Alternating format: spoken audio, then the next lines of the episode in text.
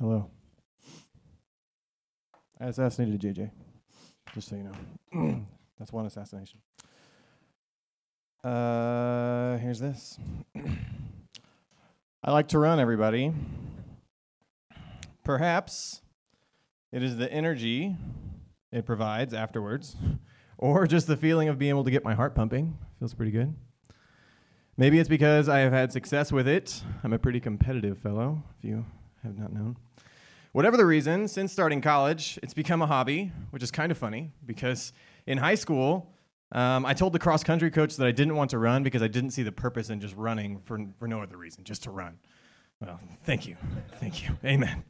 Gosh.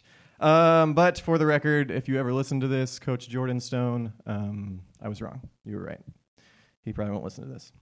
Um, prior to last October, I had run a few different races. I'd run a 5K, a 10K, a half marathon, but a full marathon seemed quite daunting. Has anybody run a half before? Run a half? Oh, yeah, there's a few out there. Uh, maybe you can identify with this. Uh, you finish up the half marathon, you're like cuffing and puffing, and you're like, oh, if I want to do a full marathon, I just have to turn around and do this again. that seems doable. Definitely not. Um, I thought there is no way on God's green earth I could turn around and run this again. Um, nevertheless, I wanted to give it a try. So I set my sights on the Kansas City Marathon in October. In hindsight, maybe I should have picked somewhere I don't go roughly once a month, but that's okay. They have a lot of these cool destination marathons. Those are pretty sweet. Um, my original hope was to run the race in October ni- 2019, but I got married. It was a good decision, so didn't run it. Uh, yeah. Hi, Julie. It's a good decision. Uh, and then October 2020 was a no go due to the pandemic. Did not happen. But nothing was going to stop me from October 2021. So Julie, Leah, Leah Deeker, she's over here somewhere. There she is. And I showed up early in the morning, October 16th. Leah and Julie ran the half marathon um, as well, couple, as well as a couple of our friends. Um, thousands of people had gathered there. There was music. Racers were warming up. The line for the porter potty was longer than the Dairy Queen on free cone day at 5 p.m. because everybody's trying to go to the bathroom before they run. Uh, it felt a little strange, to be honest. Uh, months of training, many hours. I really wish I had time to calculate the number of hours, but I didn't. Uh, and hundreds of miles were all culminating in this one performance. I was nervous, to say the least. As the race began, I worked hard to set my pace and control my breathing, keeping an eye on the pacer with my goal time of 3:30. If you're not sure what a pacer is, it's a little guy who runs with a stick and he has a time on it, and if you follow him, theoretically when you finish, you will finish at the time on that stick, so it helps you keep pace. Uh, as I settled in, I took insights around me. Kansas City is actually a really pretty place if you take the time to look through it, especially early in the morning. Um, at the halfway point, so about 13 miles, most of the crowd around me split off. Most of them were running the half. Uh, and so then I was just kind of by myself. Um, the runners around me became sparse, but the cheers from the onlookers, the water in the pouch on my back, the occasional gel pack, and my Spotify play- playlist kept me going until my earbuds died, unfortunately. That's okay. Uh, around mile 21, I could feel the exhaustion kicking in. My legs began to ache a bit, and it took more of an active effort to keep them churning. But I was so close to the home stretch. Around mile 25, I could hear the PA system from the finish line just keep pushing. Smile for the camera, make it seem like you're feeling great. Keep on going. The final quarter mile was all uphill, but I didn't care. I could see the crowd, the finish line, and as I approached the line, I could hear my name announced uh, friends and family cheering from the side. And after three hours, 19 minutes, and 12 seconds of running, I freaking did it. I, thank you. Freaking crossed the finish line. Uh, I crossed the finish line in front of the Nelson Atkins Museum uh, nearly 11 minutes before my goal time. My goal was 3:30. Um, so look at this. All the while, I was I was I could barely walk. I was exhausted, but I was full of joy um, at the end. So here it is. This is Julie and I after we finished. Julie had finished the half a little while before, and then I had finished um, the full, and there we are taking a picture in front of the Nelson Atkins. There's that. Uh, hey, everybody. Welcome to CCF. It's good to have you guys on this Wednesday. I, I will say, I meant to go home and change before this, so I was wearing sweatpants. My Baptist home church would not be proud of me for this. But here I am nonetheless. Uh, I'm also more nervous about my volleyball team that's currently playing than I am about this sermon. I don't know how they're doing. So I'd, if they walk in, I'm going to ask. I'm just going to tell you that right now. If one of them walks in, yeah, we, we won the first set, so we're waiting. I don't know. How's the second? Anyway, um, I'm Nate Komar. I'm one of the six staff members here. Um, and you are joining us in a series on Philippians. Uh, usually we show like a picture of family or whatever. There's Julie. She's my wife. But uh, I don't really have any other pictures, but I do have this that I randomly found in my phone. Oh, did it not get in there? Okay, that's okay. I think I put it in at the very last second. It was just a picture of Julie and I standing next to Buc-ee. Have you ever been to the big gas station in Texas? Buc-ee's? The giant, what is he, a gopher? He's a gopher. Beaver, that's a beaver. Okay, yeah, right. Uh, it's freaking huge. We went there to visit Meredith and Tyler Ussery recently. And yes, yes, we visited them at the end of February. Let me just give you an idea if you have not been there. Our gas pump was like number 256, if that tells you anything about how big this place is. Okay? So we were next to a just a big guy in a gopher suit. It's really not missing much. But anyway, um, okay. So, uh, like I said, we're in a series on Philippians. Um, last week, we heard Reed uh, hit us with the first half of chapter 3. Um, he talked about the pitfalls of finding our righteousness in our accolades, much as Paul describes. Uh, he talked about the true fulfillment coming through Christ. So, the second half of chapter 3, which is what we're going to look at tonight, um, naturally seems like a bit of a continuation. Um, makes sense. Um, so, here it is Philippians 3 12 through 21. Or, what? The maze was only the beginning? Or, take a bite of that joy sandwich. Or, my stories for this sermon were like this title too long. So, ask me later to hear the whole thing. I had multiple stories that I wanted to tell, and they were all too long. So, I just have little snippets of them. Um, ask me later. Um, as we read, can you guys all stand for the reading? Um, so I'm going to go back to verse 8 uh, just to provide a little context, but this is Philippians 3 8 through 21. Indeed, I count everything as loss because of the surpassing worth of knowing Christ Jesus, my Lord. For his sake, I have suffered the loss of all things and count them as rubbish, in order that I may gain Christ and be found in him, not having a righteousness of my own that comes from the law, but that which comes through faith in Christ, the righteousness from God that depends on faith, that I may know him and the power of his resurrection, and may share his sufferings, become like him in his death, that by any means possible I may attain the resurrection from the dead. Not that I have already attained this, or am already perfect, but I press on to make it my own, because Christ Jesus has made me his own. Brothers, I do not consider that I have made it my own, but one thing I do, forgetting what lies behind and straining forward to what lies ahead, I press on toward the goal for the prize of the upward call of God in Christ Jesus. Let those of us who are mature think this way, and if in anything you think otherwise, God will reveal that also to you. Only let us hold true to what we have attained. Brothers, join in imitating me and keep your eyes on those who walk according to the example you have in us. For many of whom I have often told you, and now tell you even with tears, walk as enemies of the cross of Christ. Their end is destruction, their God is their belly, and they glory in their shame with mind set on early, earthly things. But our citizenship is in heaven, and from it we await a Savior, the Lord Jesus Christ, who will transform our lowly body to be like his glorious body by the power that enables him even to subject all things to himself. You guys can be seated. So, um, as I said before, this chapter also seems like a sort of properly aligned timeline um, for Paul. So, early on in chapter 3, back when Reed was talking, he speaks of his past, the sequence of events that would qualify him to boast among his peers. But as Reed alluded to, Paul continued on to claim that he counts all of these achievements as rubbish. We saw that just a second ago. From dust to dust they pass away. The only righteousness that lasts comes through Christ. This is the realization that Paul has come to in the present. From there, Paul looks ahead to his goal moving forward. Um, this is where we pick up today. So in verses 12 through 14, um, Paul uses language such as pressing on and straining forward, uh, very active verbs. Although he has come to the real- realization that righteousness and fulfillment can only come through Christ, he has yet to reach the finish line.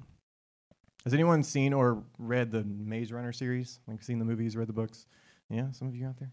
Um, I actually read them recently, last semester ish, somewhere around that time. Um, if you haven't, I'll try not to spoil too much. Although, I mean, they have been out a while, so I don't feel that bad. Um, that was that was like years ago when I hadn't seen Avengers Endgame, and people I'm like, don't tell me anything. I'm like, well, it's been out for two years. People are going to talk about it. It's fine. Um, but basically, in the first book, so there's a bunch of boys that live in this large field called the Glade. Um, that's where they live, and they're part of. They're basically part of a big experiment, kind of. Um, the Glade is surrounded on all sides by a giant maze, and it shifts every single night. Um, so I have this picture up here, um, and it's almost there. It's coming back. There. Oh, oh, two. Wow. It's this is this is the maze right here. Um, but anyway, it is. So you'll see it in a second. The glade is in the center. That's where they live, and it's surrounded by this maze. Yeah, there you go. So that's not actually what it looks like like in the movie, but that was like a somebody recreated it. Uh, it seems pretty accurate. So there's the glade in the middle. There's this maze around the outside. The maze walls were actually made of stone. Um, so that's what they were. Um, so each day they send out runners to scout the maze. Uh, they're looking out for new evidence or some way to escape. Um, they memorize the patterns, then they return to the glade, uh, make maps from memory, and start again the next day. Rinse and repeat every single day to try to figure their way out of the maze. The maze became a sort of idol in a way, um, as they obsessed over beating it. And but why wouldn't they when that seems to be the only way out of where they're in? Long story short, they eventually find their way o- their way out, annoyingly in a slightly different way in the book than in the movie. That's a little annoying. But when they escape, they realize that they are still in the experiment. Uh, this seems reminiscent of what Paul is saying here. He has made his way out of the monotony of continually striving to find worth and righteousness in his own accolades. He has made his way out of the maze, out of running the same course each day, worshiping its patterns, only to end in disappointment that his path did not provide fulfillment. But that does not mean his journey is over. He is still in the midst of the race. He's finally just found the right direction to run. Not that I have already obtained this or I'm already perfect, but I press on to make it my own, because Christ Jesus has made me his own. Brothers, I do not consider that I have made it my own, but one thing I do, forgetting what lies behind and straining forward to what lies ahead. An interesting note about this Paul encourages us to not only look ahead, um, but also to forget what lay behind us. Um, I'm not sure if you knew it or not, but you can't show up to run a marathon. Well, most people can't. You can't just show up and run a marathon. I mean, if you can, that's awesome. Great for, great for you. Uh, that'd be very impressive. Uh, it takes time to train your body to handle that amount of exercise. Um, I had hoped to train for 16 weeks. That was my plan. I had a 16 week uh, fa- plan that I found on Runner's World. It's awesome. Um, but unfortunately, things don't always go as we plan. So at the end of week three, my long run for the week, I had one long, long run each week, usually on Saturday, Sunday, somewhere in there, uh, was 14 miles that week. Um, after returning from Omaha, Nebraska on Sunday evening, so Julie and I went to Omaha, we got back. Um, I strapped on my fanny pack, drank a glass of water, uh, and headed out. Um, so I ran, felt pretty great. But towards the end of the run, um, I felt a bit of a headache coming on, which was a bit abnormal for me. I don't really get headaches very often at all. Um, and my legs certainly felt heavy. Uh, but hey, I had run almost 14 miles. Surely that's pretty normal. Heavy legs, headache. Um, after stopping, I started walking the half mile home, and I knew something was off. I caught my breath, but my headache continued, and I started to feel nauseous. I didn't even make it in the apartment before I asked Julie to bring me a glass of water.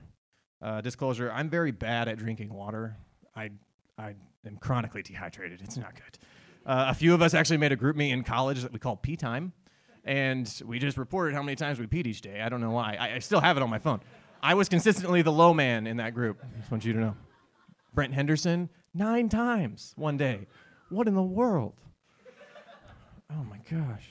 Anyway, I, am not good at hydrating myself, is basically the point. Um, but when I drank the water, it just made me more nauseous, like which it just seemed strange. Uh, I walked up the stairs and collapsed on the living room floor, uh, trying to recover. After an hour, I had thrown up twice, and my fingertips had begun to turn blue. That's not good, not ideal. To my chagrin, we made our way to the ER, the only place open at midnight. Um, honestly, I need a rewards or punch card for that place. Like, I think I've been there so many times. Did we win? Yes! Yes! Oh, so proud of you guys. Camcorder film. That's you. Look at you. Yes. Oh, that makes me happy. Okay, my nerves are gone. I can say whatever I want to now.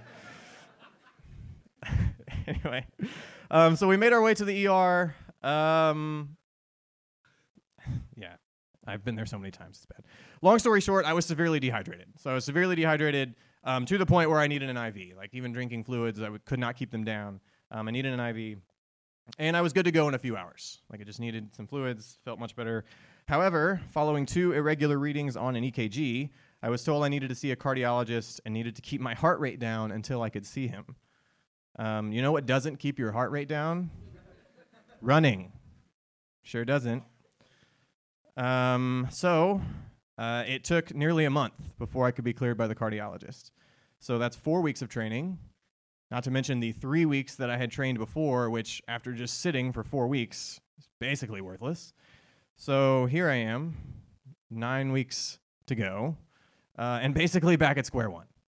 Um, could I even hope to run this race, or was I going to have to hold out yet another year?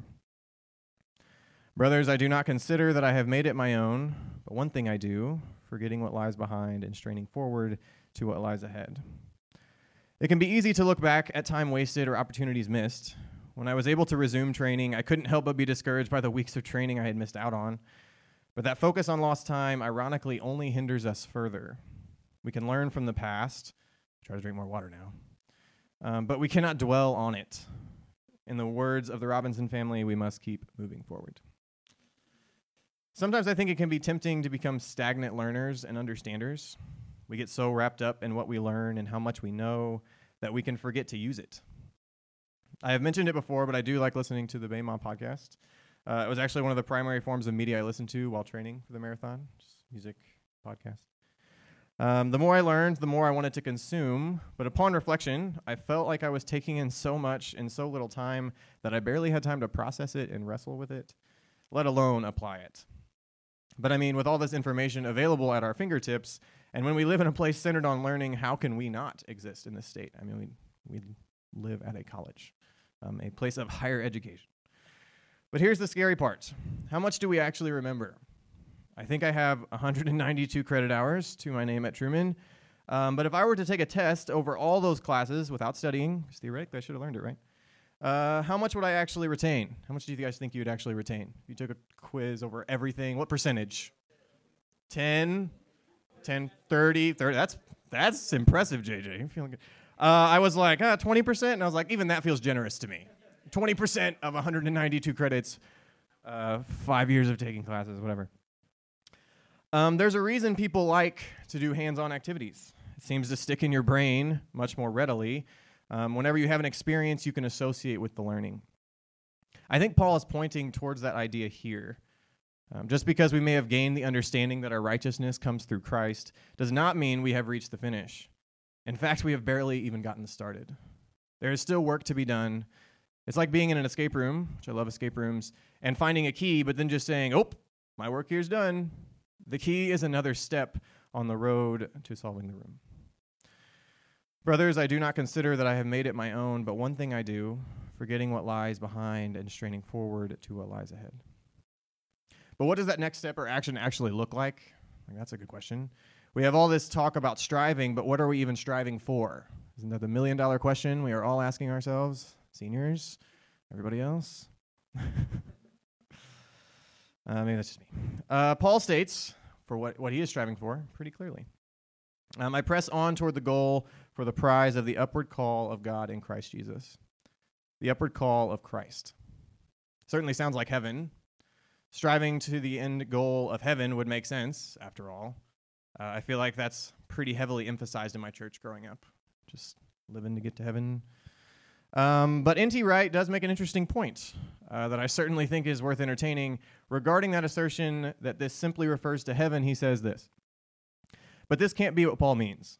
In verses 20 and 21, he speaks not of our going up to heaven, but of the Lord, King Jesus himself, coming from heaven to earth in order to transform the world. If this is the case, then the upward call is living out the call of Christ here, the same Christ that emptied himself, taking the form of a servant, being born in the likeness of man. When we choose to run the race that is following Christ, we are not choosing a stagnant queue line for entry to heaven. We are called to die to self, to be humble, as Reed noted, to be Christ like rather than just Christian. In verse 20, Paul states that our citizenship is in heaven. Interesting thing about citizenship um, Philippi was a colony of Rome, assimilated into the Roman Empire about like 100 ish years prior to when Paul was theoretically writing this. Um, but when Rome took over Philippi, um, they did not want the Philippians to move to Rome. Rome was already pretty crowded. Um, what they wanted them to do um, was stay there and actually spread the Roman ideology to the people around them, to say and spread the Roman ideals. To the Philippians, then, being a Roman citizen meant bringing the culture of Rome to Philippi and the people around. Paul surely understands this and uses this same line of thinking. He states that our citizenship is in heaven. By the same logic presented before, then, as citizens, we are bringing heaven here through the love of Christ. We can see Paul exhibiting this himself.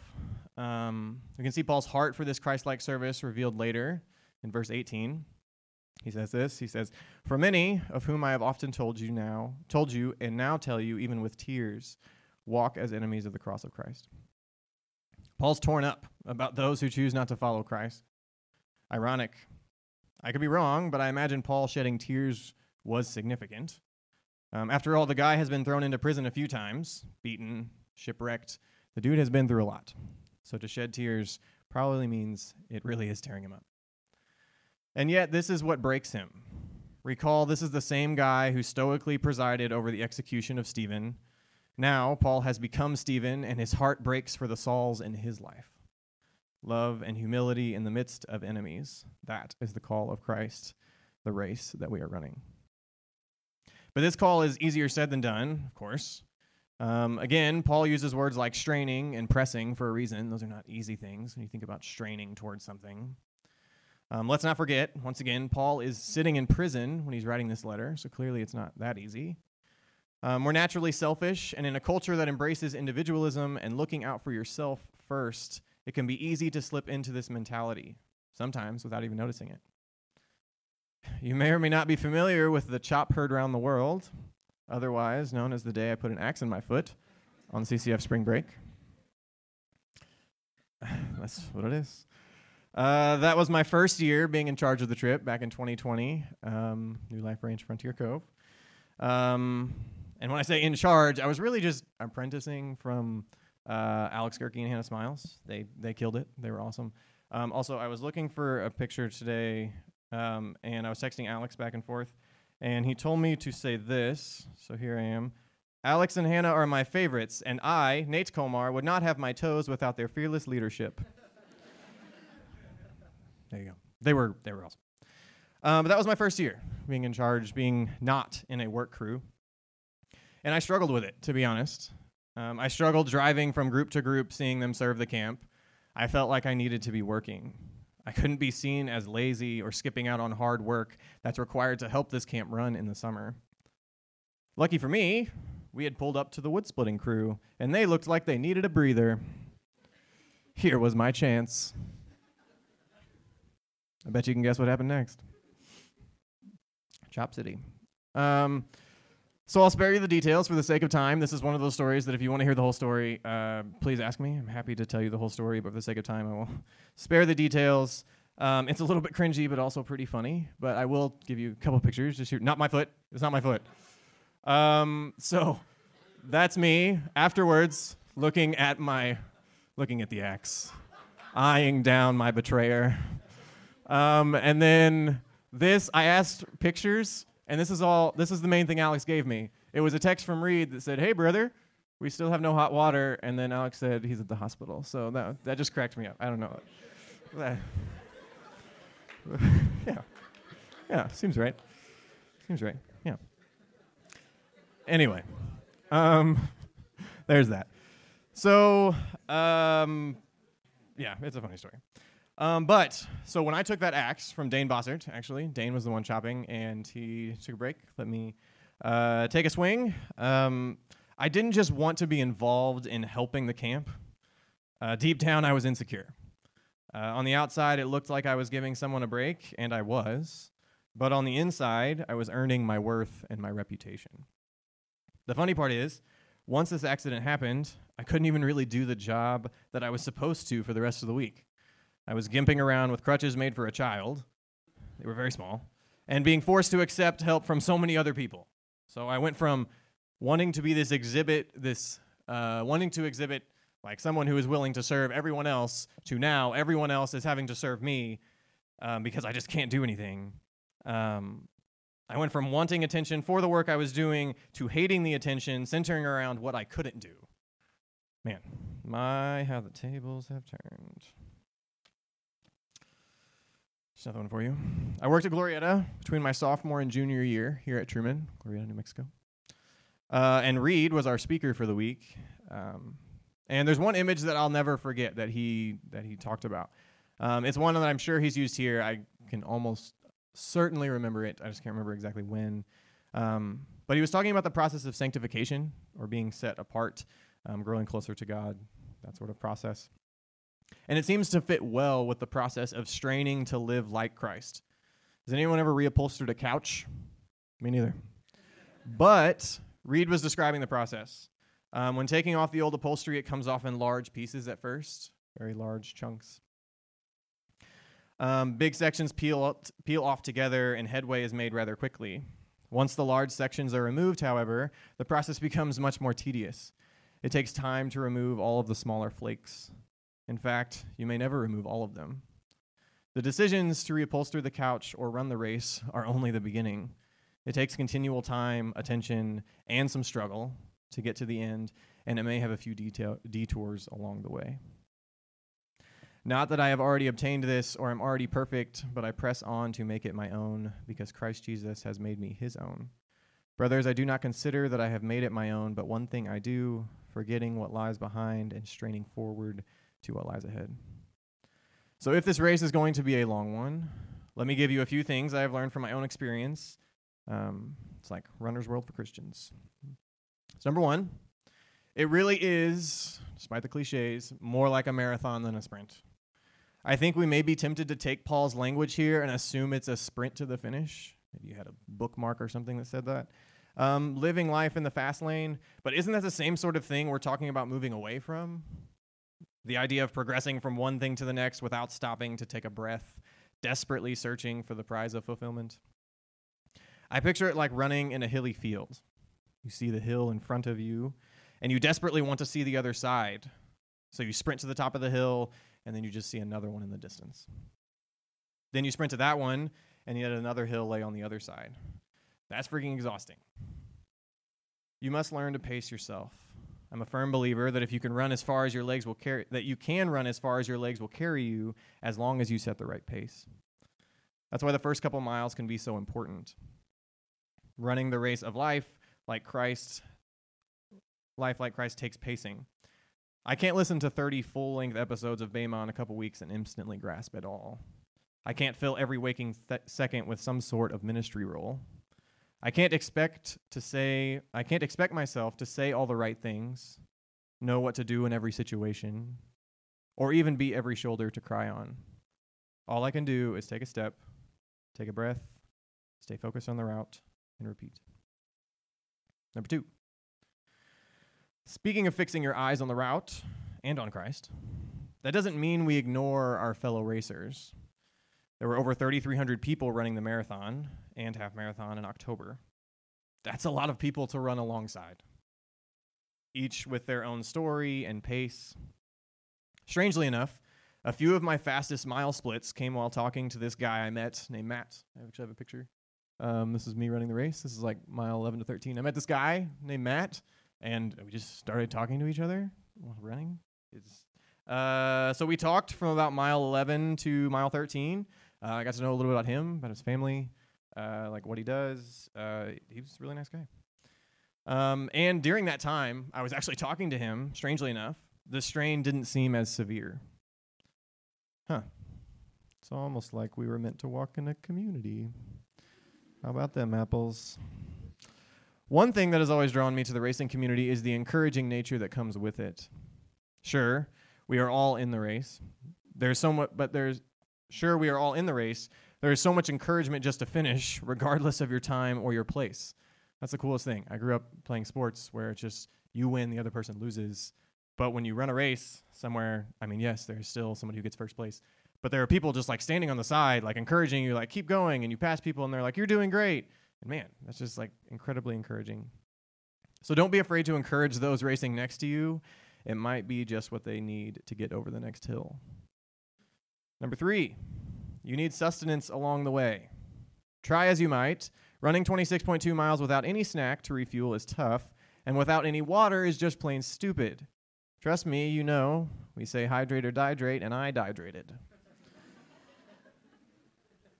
yeah, I did. Stopping at those stations, stopping at those stations to get water, to get sustenance, to get those little gel packs, um, may cost you a few te- few seconds, but their value as sustenance far outweighs the time lost. Like you lose a few seconds standing there taking a drink of water, but in the end, you don't pass out from dehydration. Um, engage and wrestle with Scripture. Find individuals from which to glean wisdom. Paul even lo- alludes to this later in the chapter when he says, "Brothers, join in me, join in imitating me, and keep your eyes on those who walk according to the example you have in us." Take a moment to rest. Sabbath is key. You're not strong enough to finish the race without a little help along the way. I am not strong enough to finish the race without a little help along the way. Number four, you can run pretty much anywhere. Uh, running requires no special equipment and can be done rain or shine, cold or warm, although most people prefer the latter of both of those pairings. Uh, you can run on a trail or in the mountains down the sidewalks of New York, or through the plains of a ranch in the plain, or through the plains or on a ranch. Um, the good news is you can run your race with Christ anywhere as well. Most people are not called to be ministers. Most of you will not have jobs in ministry, and that's okay. Maybe your race will be run while working in a hospital, maybe in a school, in a factory, in your own home, in a USPS truck in Minnesota. Shout out to shout out to Caleb Jansen. Um, the location does not diminish the quality or the value of the run. There are still people around you who you can pour into, um, who you can engage in a life of discipleship with.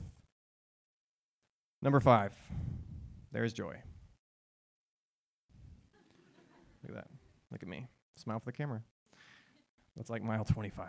Uh, sure, running is tough. You have to listen to your body, pace yourself wisely, and push through the mental game of keeping your legs churning for hours on end. But even in the exhaustion, it makes me feel alive. The heart pounding, the lungs pumping, the legs burning, the entire body working in tandem energizes me for the rest of the day. It can ease stress, clear my head, and in the same manner, running the race with Christ as the focus will certainly present its challenges. It can be draining and confusing as we fight against ourselves and the idols around us, desperately vying for our attention. But through it all, I think we can look back at verse 12. I press on to make it my own because Christ Jesus has made me his own. When you've increased your pace too much and you need to take a step back, I press on to make it my own because Christ Jesus has made me his own. When you feel that side stitch way earlier than you expected, I press on to make it my own because Christ Jesus has made me his own. When you're tackling the big hill at mile 15, I press on to make it my own because Christ Jesus has made me his own. When you start to wonder if your legs can even make the last few miles, I press on to make it my own because Christ Jesus has made me his own. Christ calls us his own. And when we race toward him, he will not fade, but he will remain. And when all parts of the body work together to strive toward him, I think of spring break, the encouragement activities, the worship. It's truly a beautiful thing. Here's my conclusion one solution is a little marathon training, little post sermon engagement. Take that, Leah. Um, I am running a race in June though, so if anybody wants to run with me. Uh, or um, the other conclusion is I don't have one. I don't have one because we're still in the midst of the race. We're still straining, still pressing on toward the goal. We're still struggling with the tension that is finding our worth and identity in Christ rather than what we can do or be We still find ourselves drawn toward the maze from time to time. We have setbacks and lose time during training, but we learn from our mistakes and keep moving forward. We run at a pace we can handle, taking time for a breath and sustenance along the way. We are wrestling with Scripture, dialoguing with others, and acting out what we uncover, learning to be citizens of heaven here on earth. We run our ra- we run our race wherever we may be, loving our coworkers, living a life of discipleship with our friends and neighbors, and humbly paying attention to the needs of those around us. Finally, in the midst of the struggle and the strain of the race, we're sandwiched by joy on both sides. Christ has gone before and made us his own. In that, may we find peace. And he is waiting for us at the finish, legs wobbly, breathing heavily, when the race has ceased. Has prayed with me.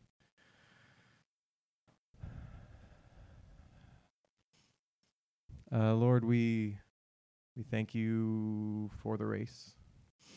We thank you that you have gone before us, that you have paved the way, um, and we thank you for so many opportunities um, that you give us to stumble, um, and yet you're still there.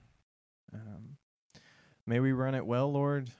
Um, show us how to um, love those around us, to care for those, to shed tears like Paul for his enemies.